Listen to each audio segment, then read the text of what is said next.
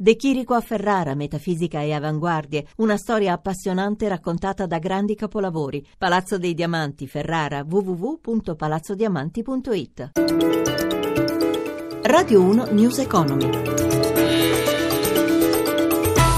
Buonasera da Paola Bonanni. In attesa delle decisioni della BCE sulla politica monetaria e del discorso di Mario Draghi previsto per domani, operatori cauti, possibile un taglio dei tassi sui depositi e l'allungamento e il rafforzamento del piano di riacquisti di attività dell'Eurozona. Ma colleghiamoci con Milano. Riccardo Vecchierutti. Chiusura all'insegna della cautela per le borse internazionali che attendono l'intervento in serata di Janet Yellen e domani di Mario Draghi che potrebbe dare ulteriori dettagli su nuove operazioni di quantitative easing in Europa. Nel frattempo un componente del direttivo della Banca Centrale Americana ha confermato che il rialzo dei tassi sarà graduale e che un quarto di punto in più non cambierà il corso dell'economia globale.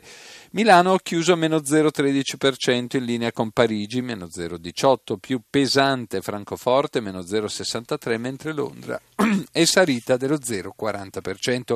Il Dow Jones ora segna meno 0,25%, il Nasdaq è piatto.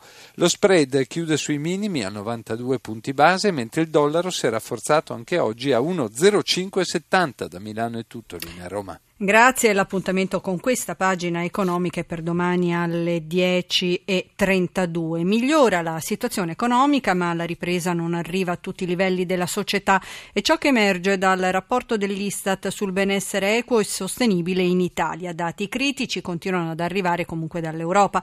Nell'intervista di Gelsomino Testa, l'economista Donato Masciandaro mette in guardia da ricadute. Sentiamo le due notizie non sono in contraddizione perché stiamo parlando di sistemi economici convalescenti. Ci sono dei segnali di ripresa, ma nelle convalescenze ci sono anche le ricadute, quindi le sensazioni possono essere a macchia di leopardo.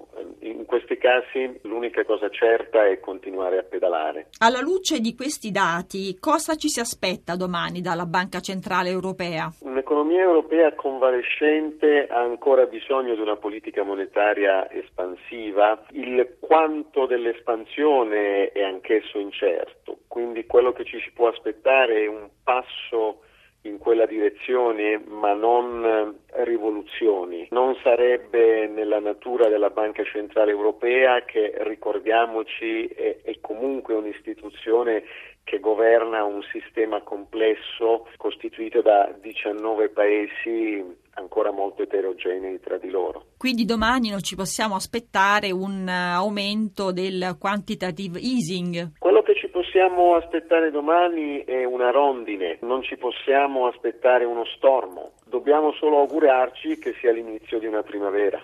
Dopo sette anni di crisi, le festività quest'anno sono all'insegna della ripresa dei consumi e della fiducia, secondo Confcommercio, con la crescita dell'1,6% delle tredicesime. Quest'anno aumenteremo del 5% il budget per i regali natalizi. Ognuno di noi spenderà circa 166 euro per un totale di 10 miliardi di euro. Altri 8 però se ne andranno in tasse, come la Tasi. Amalia Carosi ha intervistato il direttore del centro studi di Confcommercio, Mariano Bella.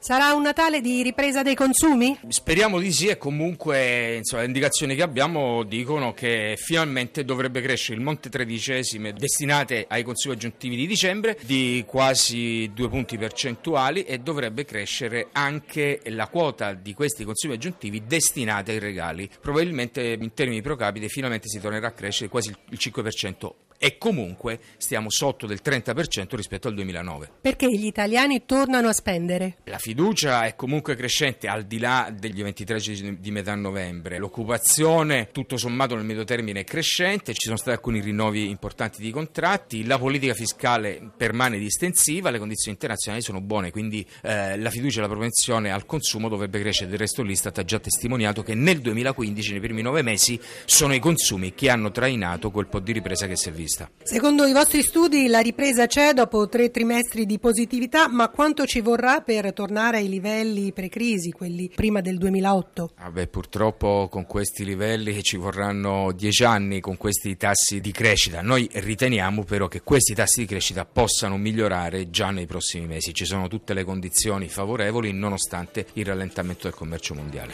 News Economy a cura di Roberto Pippan torna domani alle 11.32 regia Ezio Bordoni da Paola Bonanni. Buon proseguimento d'ascolto su RAI Radio 1. Radio 1 News Economy.